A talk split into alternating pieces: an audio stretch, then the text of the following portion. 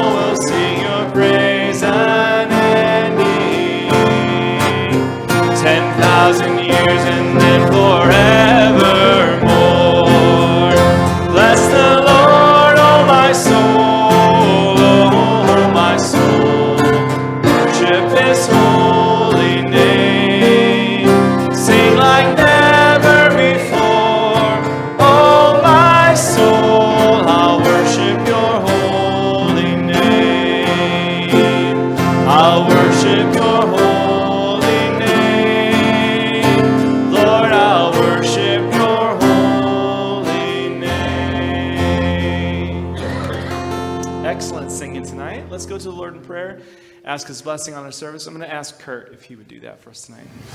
Lord, I thank you for this time we can gather in your house. And I do ask you again for all the different people that are uh, struggling with different health things this week, whether they had surgeries or are going through battle with their with their health. Just ask that you would keep, uh, be with them.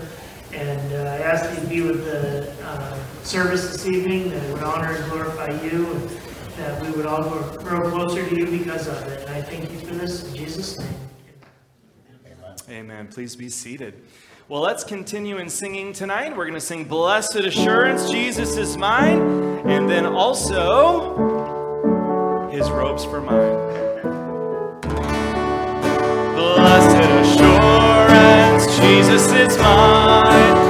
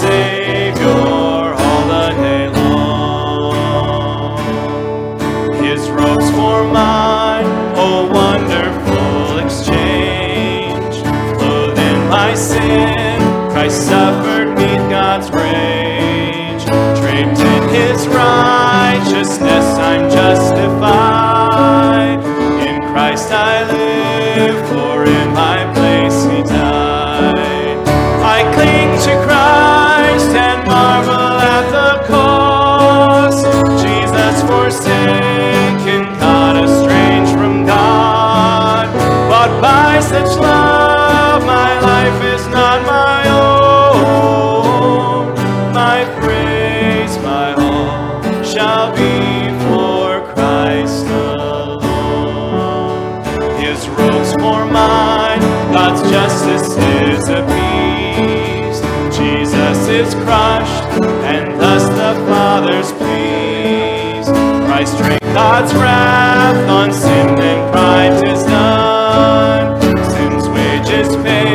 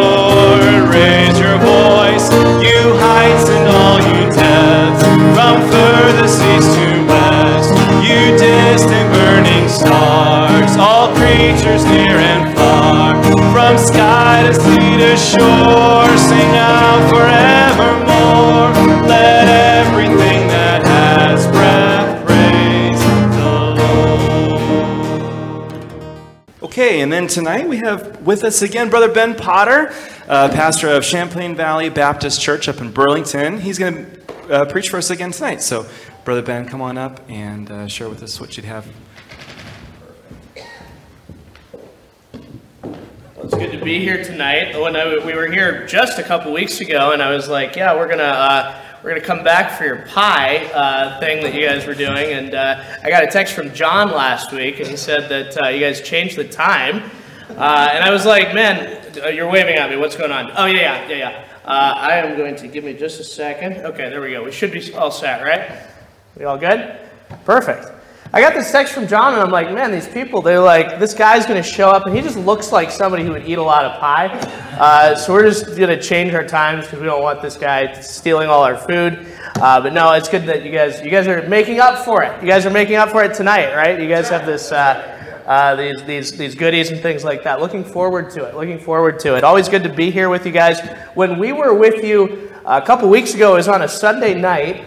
Uh, right before trunk or treat, and he mentioned trunk or treat, and like I leaned over to Jennifer, and I was like, "We're gonna we're gonna come to that." Sure enough, we did, and I was just I just wanted to let you know, very impressed with what you guys have uh, going on here. Just really, really genuinely appreciative of that for our son's sake uh, but also just uh, genuinely impressed with what you guys were, are able to do with that. So, uh, uh just want to let you guys know uh, it's good to have friends right in our backyard. Uh, I said this a couple weeks ago when we were when we were here. We we actually live, although our church is in Burlington, we live in Charlotte. so, like I said, we're really close by, and it's good to just have you guys right here and just be encouraged uh, by this church. Be encouraged by this church. So somebody asked me. Actually, I say that uh, multiple people asked me after we. Uh, after I preached a couple weeks ago, where our church is located in Burlington. Uh, and I'll just say this if you know somebody who lives up that direction and there's no way you can get them down here to go to church with you here in Vergennes, uh, we are Champlain Valley Baptist Church. We meet up in the new north end of Burlington uh, over in what's uh, the Robert Miller Community Center. People in that area would know uh, what I'm talking about. And if there's anybody you know up in the Burlington area who wouldn't come down to church here, uh, send them our way. Send them our way. So, uh, want everybody to grab your Bibles tonight and turn to Mark chapter 5. Mark chapter 5. Mark chapter 5 is where we're going to be tonight couple weeks ago when we when I preached, we were in uh, Mark chapter four, and I was looking, and I'm like, you know, we're going to be in Mark five tonight. Uh, uh, very different type of message than what we had a couple weeks ago, uh, but we're in Mark chapter five. I want everybody to notice verses 14 through 21. Mark 5:14 says, "And they that fled the, that, that, that fed the swine fled, and told it in the city and in the country." I know we're kind of picking up like right in the middle of a story. I'll explain it in just a second. It says, uh, it says, and they went out to see what it was that was done. And they come to Jesus and see him that was possessed with the devil and had the legion sitting and clothed and in his right mind, and they were afraid. And they that saw it told them how it befell to him that was possessed with the devil, and also concerning the swine. And they began to pray him to depart out of their coasts. And when he was come into the ship, he that had been possessed with the devil prayed him that he might be with him. Howbeit Jesus suffered him not, but saith unto him, Go home to thy friends and tell them how great things the Lord hath done for thee and hath had compassion on thee. And he departed and began to publish in Decapolis how great things Jesus had done for him, and all men did marvel. And when Jesus was passed over again by the ship unto the other side, much people gathered unto him, and he was nigh unto the sea. Our gracious Father, I pray that as we dig into your word tonight, Lord, it is your word. Uh, Lord, the things that you have given to us here are, are, for, are for our benefit. They are profitable to us, as 2 Timothy says. Uh, Lord, and I pray that we would find the profit in these words tonight. Lord, that we would, uh, Lord, as we look at your word, Lord, you would encourage us uh, specifically, specifically in this Thanksgiving season. Uh, God, uh, please give me the words to say, and uh, Lord, again, just give my voice strength as I preach. In Jesus' name I pray. Amen. Well, this past Thursday, I actually have another job. I, am uh, a pastor and I also work another job. And I had a work engagement that had kept me out pretty much all day. I work from home most of the time. But this job, this, this had kept me uh, out pretty much the entirety of the day. And I get home uh, and I walk in the house and my son Nick, our son Nick, he turns three on Christmas Day. He's two years old. Uh, uh, he is just bouncing off the walls, right? He is bouncing off the walls. He is happy. He is glad to see dad. And I see this, this and I'm like, this is pretty great. And then I look over at Jennifer, who's been home with him all day. And I'm like, I'll take him out tonight. I'll get him out of the house tonight. So I gave her a little bit of time alone, and so I took Nick out, and we I did some shopping uh, with Nick, and uh, I was like, you know what? Uh, before we go home, Nick, we're gonna stop. And we went to Panera uh, up in Williston. We'll get you we'll get you a chocolate chip cookie, and I don't know what possessed me to look at a kid who was bouncing off the walls and say, hey, at nine o'clock at night, you're going to have chocolate chip cookie.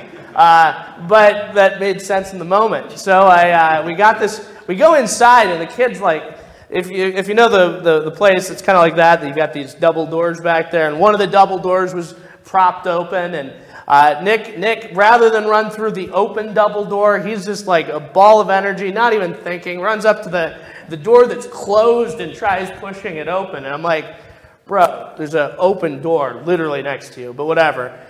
Nick, uh, he goes inside, he like goes to the counter and he points to all the cookies. He wants all the cookies tonight, right? That's how he felt in the day. Uh, we got him the chocolate chip cookie. We went home, and the entire time he is so excited because when we get home, he is going to dig into that chocolate chip cookie. That's what he's saying, anyways. And we get home, and we go up the stairs, and we grab something for mom too, and we go up the stairs, and we take it into the house, and we look and say, Nick, you ready for your chocolate chip cookie? He says, No, and runs into the other room. I'm like, hang on, what just what just happened right here? What just happened? This this we, we got this kid this cookie, and he's been ecstatic about it.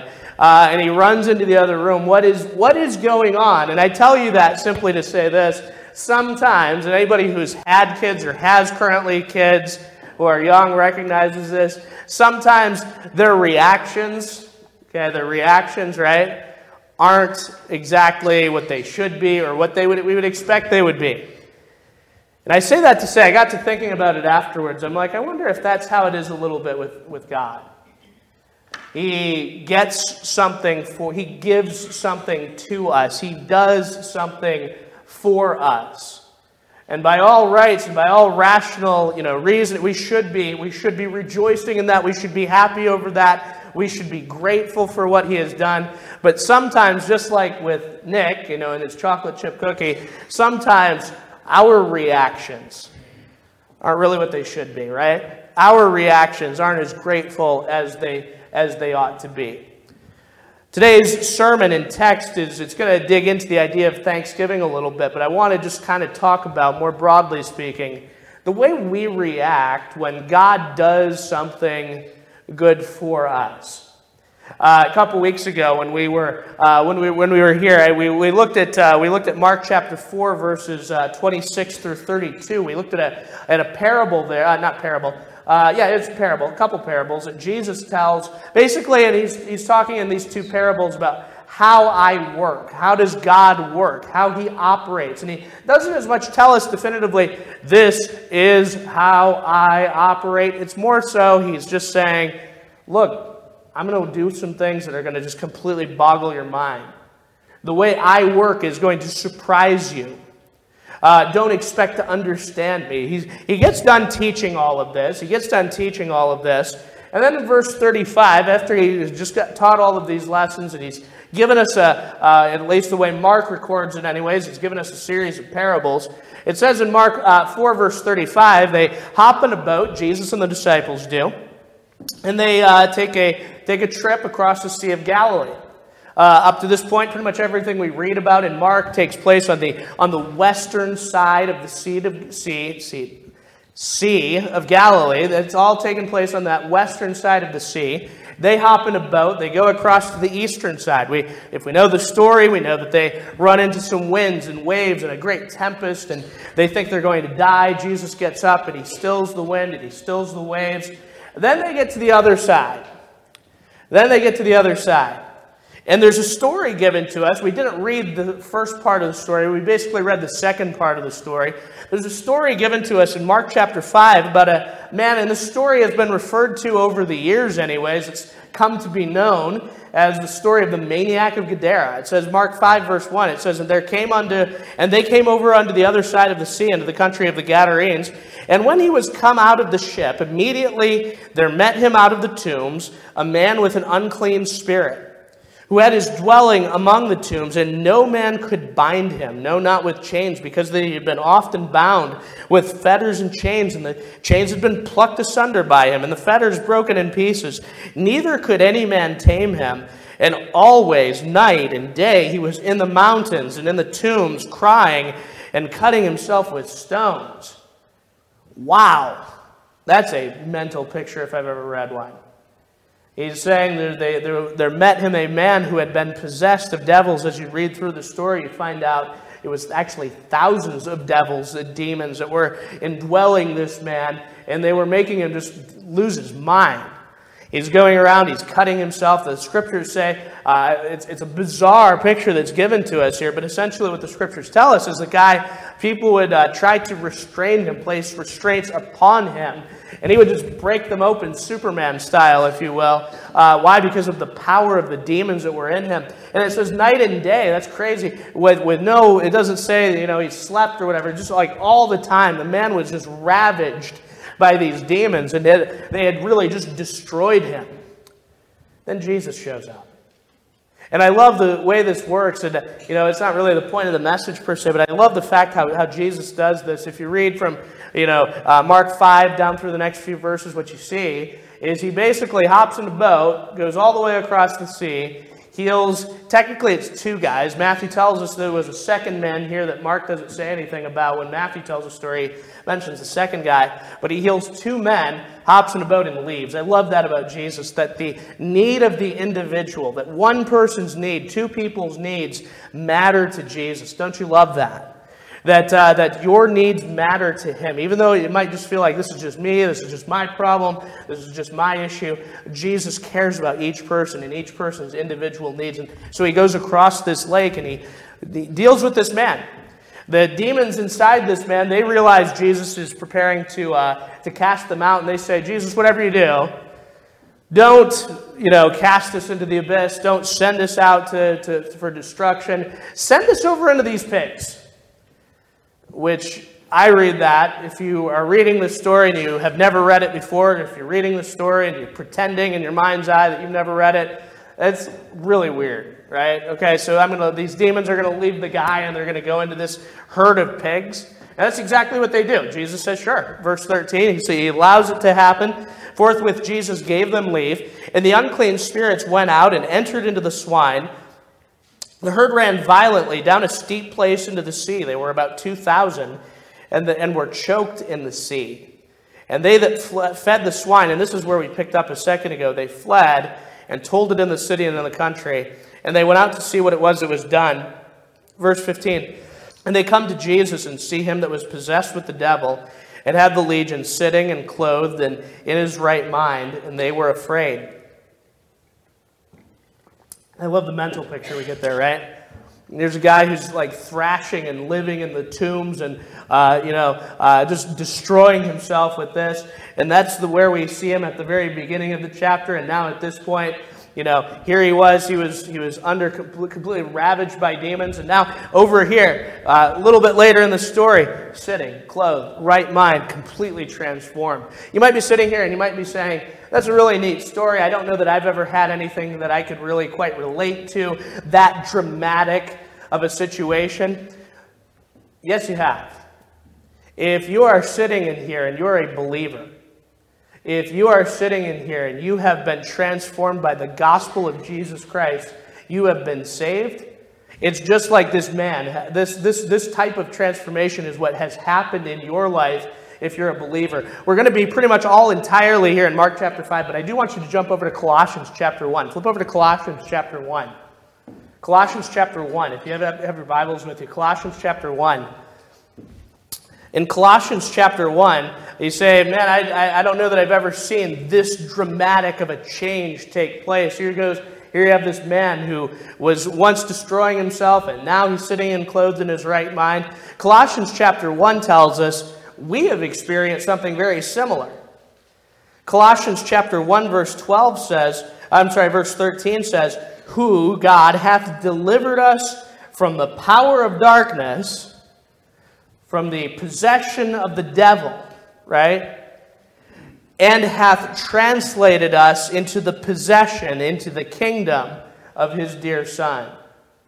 We used to belong to the devil, now we belong to Christ. That's the transformation of the gospel. That's the transformation that took place in your life when you became a Christian, when you placed your faith and trust in Jesus Christ. It's as if the same thing happened to you that happened to this man. You went from being completely destroyed by the, by the devil into the power of darkness, and you've been translated and transformed and brought into the kingdom of Jesus' Son. Jump down to verse uh, 21. And you that were sometime alienated and enemies in your mind by wicked works, yet now hath he reconciled in the body of his flesh through death to present you holy and unblameable and unreprovable in his sight. I love the Greek word that's used here for, to, for reconcile. The word used here for reconcile comes from a word that means to make an exchange, to make an exchange. Uh, specifically, it comes from the idea of making the type of exchange a, a financial transaction. Uh, while we were at Panera the other night with Nick, uh, I'm trying, I've done this multiple times now, uh, where I'm trying to teach him the idea of what it means to pay for something, right?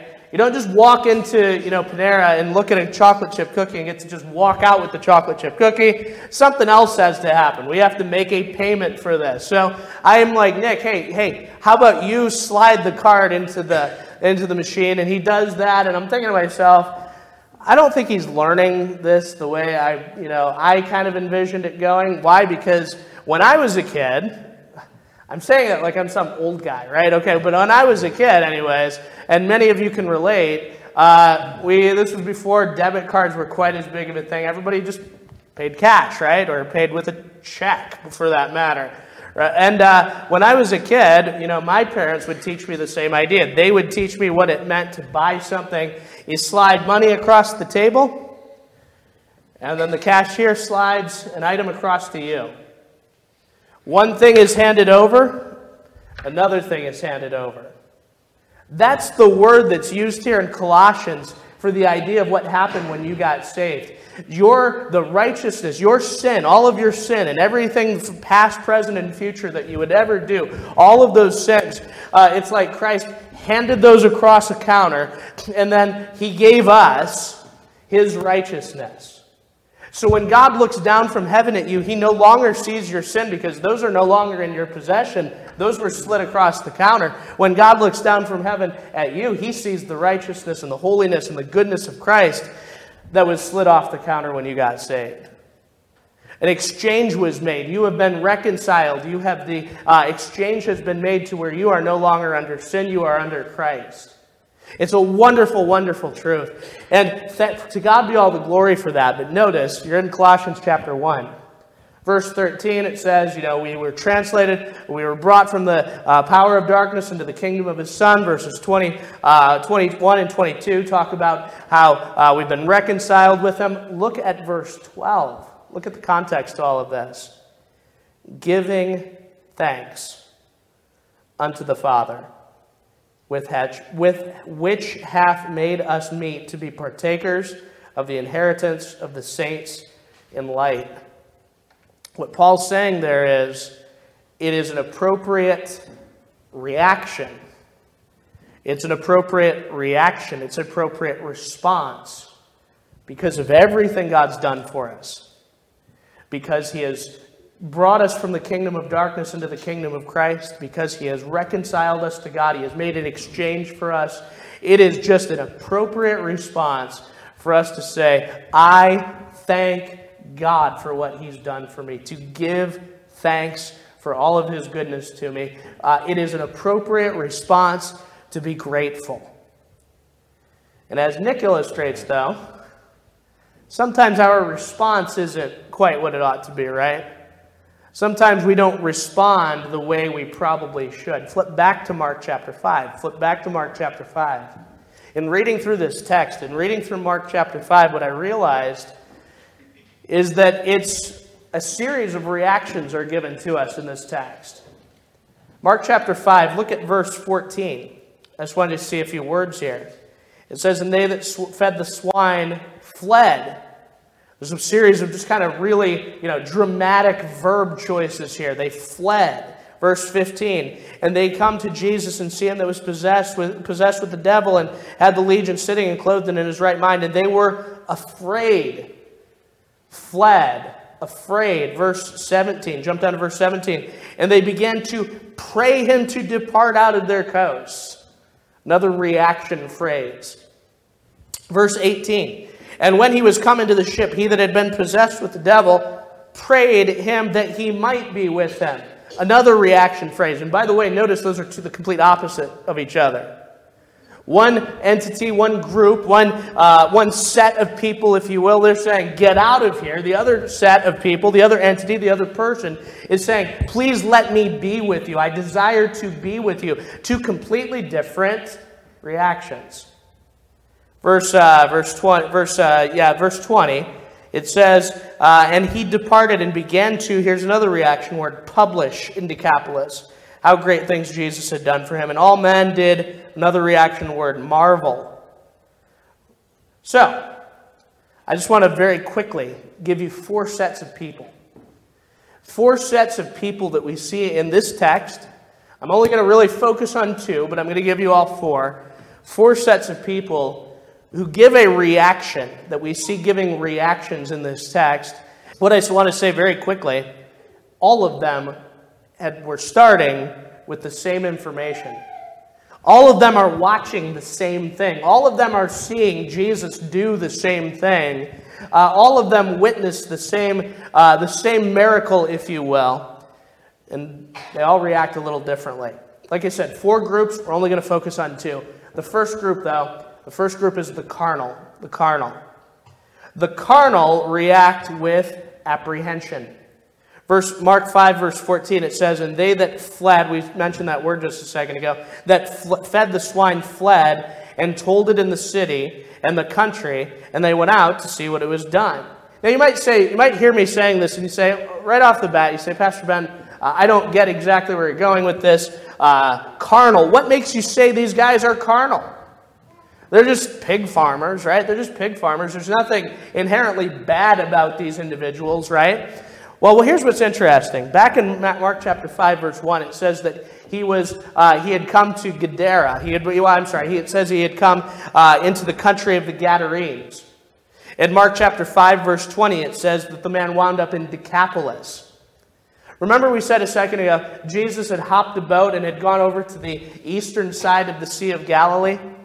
This land that Jesus is now on, the whole place where this story is set, is in a piece of land that if I were to show you a map with the Old Testament, who owned what properties and who had which uh, areas, which tribes had which areas in the Old Testament days, this property used to belong to half the tribe of Manasseh. This, even though now it's known as Decapolis, a Greek term right there, even though now it belongs to a bunch of Greek individuals, this used to be the property of the Jewish people.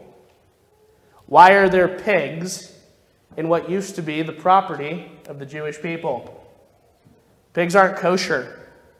Pigs weren't allowed. Pigs were actually, at this time, just because of the way God had set some things up, uh, the people were not supposed to be eating of these pigs. They were not even supposed to raise pigs, if you read how the New, New, uh, Old Testament explains it. This was not even supposed to be supposed to be present in this land, but it had been.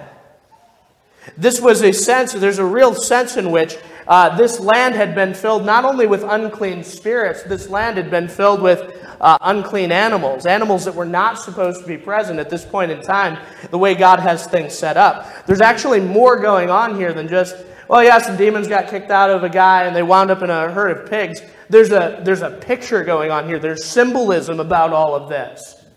Jesus comes in and he casts these uh, unclean spirits into the unclean animals, and then all of it gets destroyed. There's a sense in which Jesus is kind of you know, in a sense, overthrowing the money changers' tables here. He is getting out of his space what should not be there.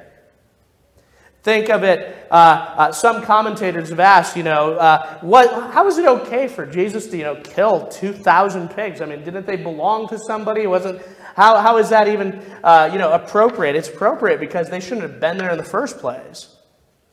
This wasn't supposed to be part of this land. Those were not allowed in this territory. And so that's why I say this.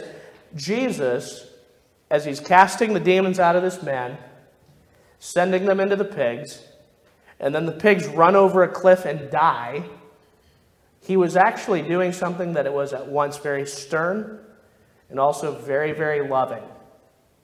He was saying, I'm coming to clear away things that shouldn't be here and replace them with my presence in your land.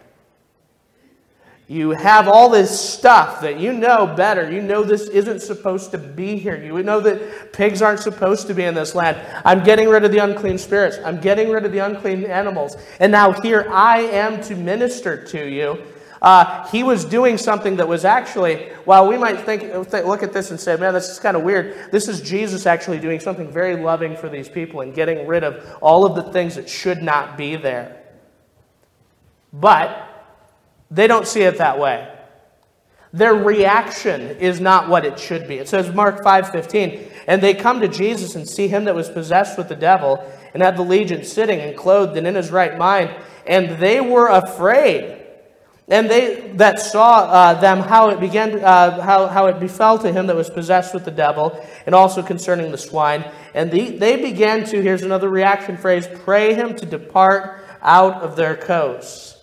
They fled, they were afraid, and they begged Jesus to leave.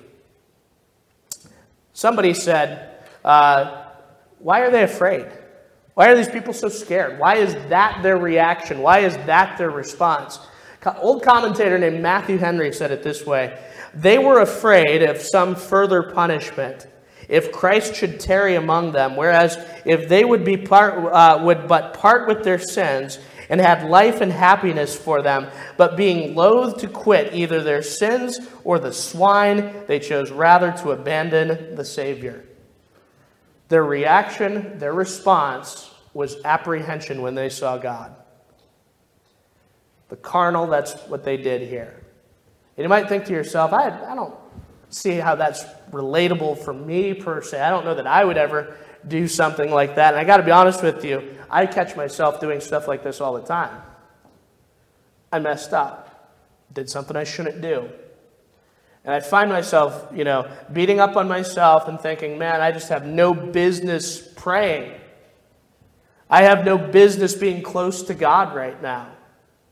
And I just start, you know, kind of kicking myself for, for my sins and for my failures. And I just start getting hard on myself and difficult on myself and just uh, frustrated with myself. And I'm like, I, I, have no business even going to the Lord in prayer just because of how, uh, just how, how terrible this thing that I've done was. That's kind of what Isaiah experienced. Isaiah chapter 60. Uh, uh, he saw the Lord high and lifted up. The angels are going everywhere, saying, Holy, holy is the Lord of hosts. The whole earth is full of his glory. And Isaiah sees this, and you would think he would say, Yes, I get to participate in this moment. And rather, he says, Woe is me.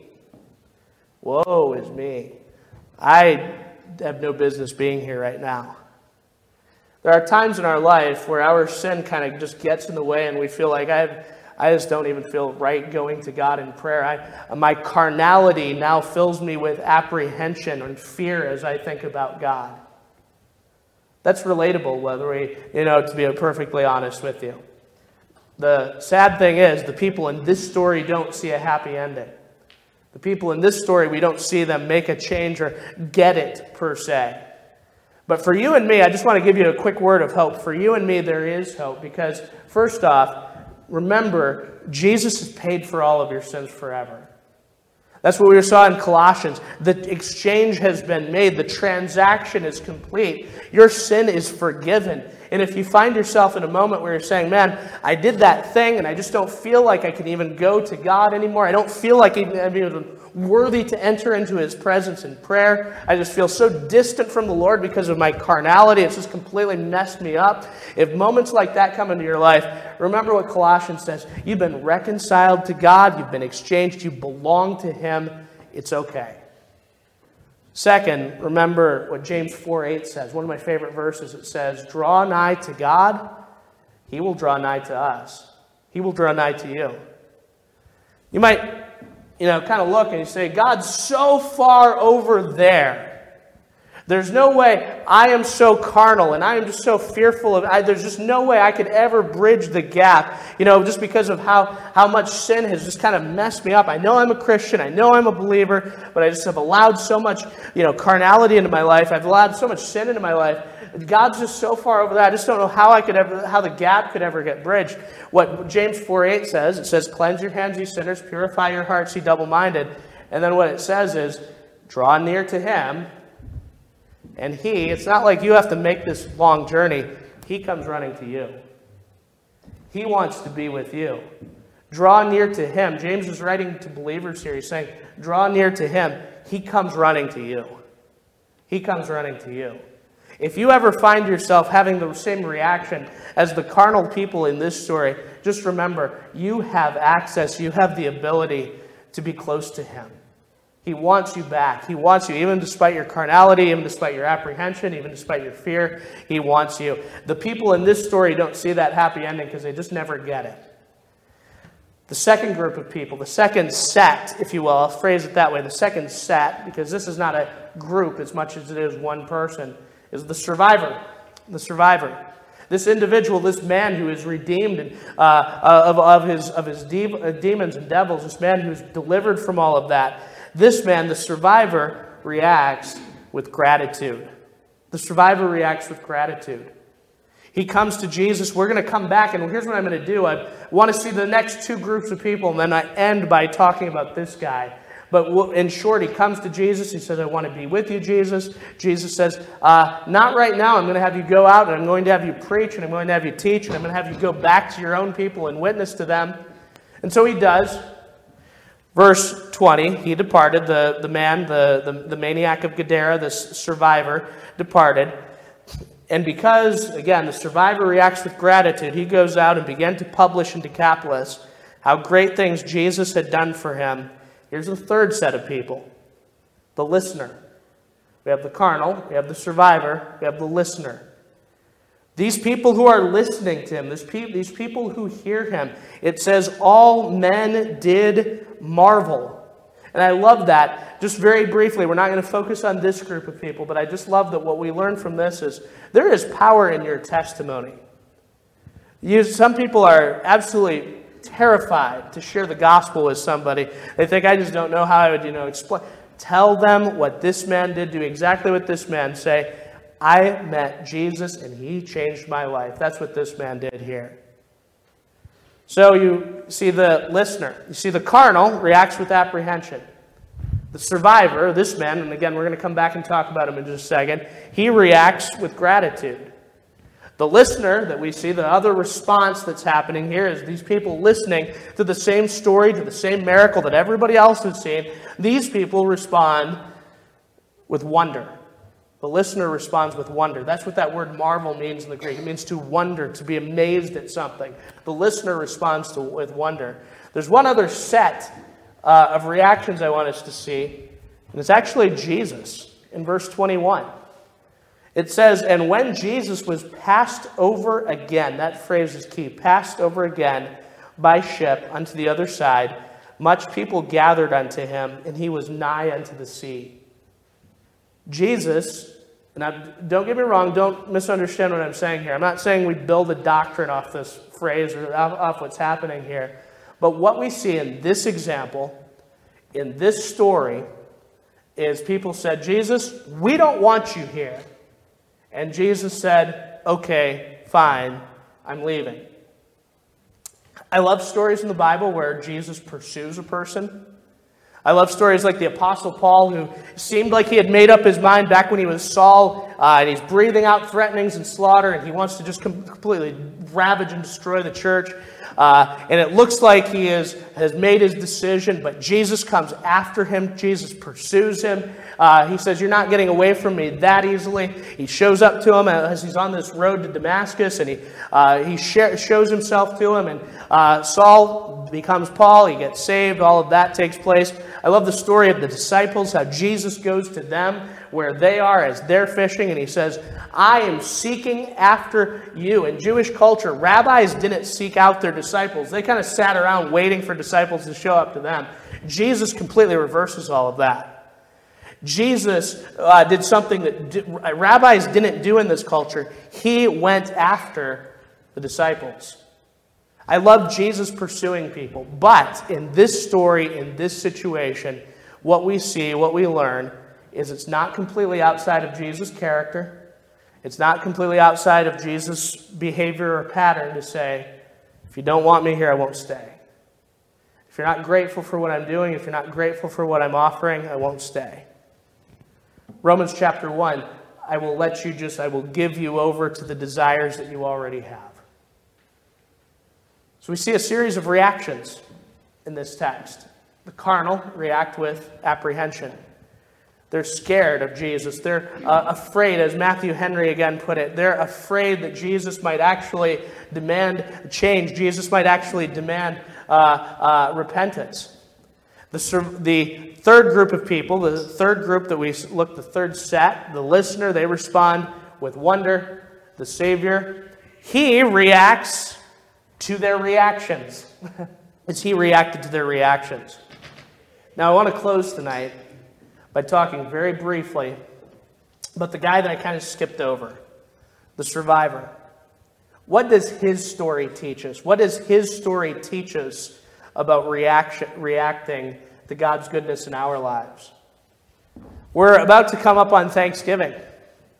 Uh, we will gather around a table and we'll, you know, we'll, we'll, we'll you know, roast the turkey or smoke the turkey or grill the turkey or whatever you want to do with your turkey. We're not doing turkey this year uh, because everybody in our family hates turkey. Uh, so we're like, you know what? Let's do let's do steak this year. Let's just do a steak dinner because everybody likes in our family likes steak. Nobody likes turkey, so we're we're doing steak for Thanksgiving this year. While you guys are gathered around your turkey on Thursday, we're going to be you know digging into some steaks this week. We're going to, you know, watch the Lions. I'm from Michigan. I'm from Michigan. I'm excited. They beat the uh, they beat the Bears today. They're uh, going on to play the Green Bay Packers on their annual Thanksgiving game. We're going to watch the Lions win for once ever. So we'll do that. Then Friday rolls around, and it is the beginning of the biggest commercial, you know, stretch uh, in the you know whole world for a while. Everybody is doing their Black Friday shopping, their Cyber Monday shopping. The craziness of the holidays set in, and everybody's going places and doing things and holiday parties and uh, you know all the Christmas shopping and things like that, and all the travel. And then once all that's over, we enter January. Uh, January, February, March, there's a term for this. It's called seasonal affective disorder, called SAD, where people kind of just experience a letdown after the holidays and they're just kind of, you know, bummed out after all of that. And in Vermont, we add snow to the mix, right? And right before all of these things happen, right before the big commercialized holiday, and right before the you know crazy seasonal change and stuff like that, right before all of that, we have this holiday where we're thankful. Where we're thankful. And if we're spiritual, we'll do some like, you know, hey, before we dig into our turkey or steak, uh, let's uh, go around the table and uh, let's all talk about what we're thankful for. Give us one thing you're thankful for. And, you know, we do that thing. But it would be very good of us to be thankful people all year long. It would be very good of us to react to the goodness that God has done for us all year long in a very appropriate way. And the man in this story does three things, and I'm just going to give them to you. I'm not going to preach any of them. I'm just going to list these three things for you. He does three things in this story that are commendable. The first thing, and I would give these to you by way of just an encouragement to you. First off, number one, seek Jesus' presence. Seek Jesus' presence. P R E S E N C E, not presence, like, you know, Christmas presents. Seek Jesus' presence. That's what this man does. It says, verse, uh, verse uh, uh 18, and when he was come into the ship, he that had been possessed with the devil prayed him that he might be with him. That word prayed uh, is a really unique word. It's a really interesting word. It's where we get the idea of a paraclete, as what uh, is known in the New Testament. In other words, it's a word that means to call alongside of. I remember uh, being in a, on the way from North Carolina to Michigan on the way back from a wedding, uh, and Josh and I uh, were in the car in the front. Matt and Joanna, they were in the car in the back and we're driving through the night and we're in a highway and there's nobody there's nobody on this highway. It's just us our car josh and i as we're in our car. Matt and joanna behind us as they're in their car. I look into i'm driving it's you know two in the morning. I look in the rear view mirror uh, and there's josh and jo- uh, i'm sorry matt and joanna behind us just two headlights. Look down look over at something look back up. No more headlights I'm like, this something is not adding up here. This is probably not a good thing. And sure enough, seconds later, I get a call from Joanna. Hey, Matt fell asleep at the wheel, and he slid over and he hit a median. We're fine, we're fine, but can you come back and help us? That's the idea of this word. Can you come over here and be with us? Can you come over here and put your arm around us and take care of us and help us through this? That's what this man does. He says, Can I be near you and close to you? Can, I, can you come and place your arm around, uh, uh, around us? That's what this man is doing. He's seeking the presence of Jesus for you and me, I would ask us is the way we lived this past week show that we are seeking His presence? In His Word, reading the Scriptures, sharing time with Him in prayer, things like that, meditating on Him, thinking about Him. Uh, seek Jesus' presence this week. Secondly, keep Jesus' work in your mind and on your mouth. Jesus says, Howbeit Jesus suffered him not, and saith unto him, Go home to thy friends and tell them how great things the Lord hath done for thee and hath had compassion on thee. He says, Don't forget where you came from. Don't forget what I've done for you. Don't forget that you were once possessed of demons. Now you've been delivered that from that he says don't forget my greatness don't forget my love he says don't forget don't forget the great things don't forget the compassion keep jesus goodness his work both on your mind and on your mouth, because that leads us to the third thing. Testify of Jesus to all who will listen. Testify of Jesus to all who will listen. Verse 20 He departed and began to publish in Decapolis how great things Jesus had done for him, and all men did marvel. Check this out Decapolis is not a city, Decapolis is a big region. Not only did this man go back to his home and go back to his city and share this with the people in his home and share this the, with the people in his city and tell of and testify of Jesus' goodness uh, to all of these people, not only did he do that, he started going everywhere they would listen, all throughout this region. It would be like, you know, hey, go home and tell everybody uh, what God did for you. Go home to your place in Vergennes and tell everybody what God did for you. And then you read the next verse later, and the guy went all throughout Vermont t- talking about. He went, and everywhere somebody would listen, he it says he he published what Jesus had done. That's the New Testament Greek word for preached. He testified, he shared, he preached God's goodness to anyone who would listen. That is a reaction of gratitude. That is a life of gratitude. When somebody looks at what God has done and they said, He has been so good to me, how can I help but seek His presence? How can I help but keep what He's done for me in my mouth and on my mind? How can I help but testify him, uh, of Him, of all of the good things that He's done for me? That's what it looks like. That's what this man shows us it looks like to live a life, to react to God's goodness with gratitude. Nick ran away from the chocolate chip cookie. I still don't understand. He still never explained it either, or, or, or, even gave us any reason to understand what was going through his head in the moment. He ran into the uh, living room. Jennifer's handy. I'm not. Uh, I have two left hands. I just am not really, you know, good at things, uh, you know, those types of things like, you know, do-it-yourself projects. Jennifer's very good at it.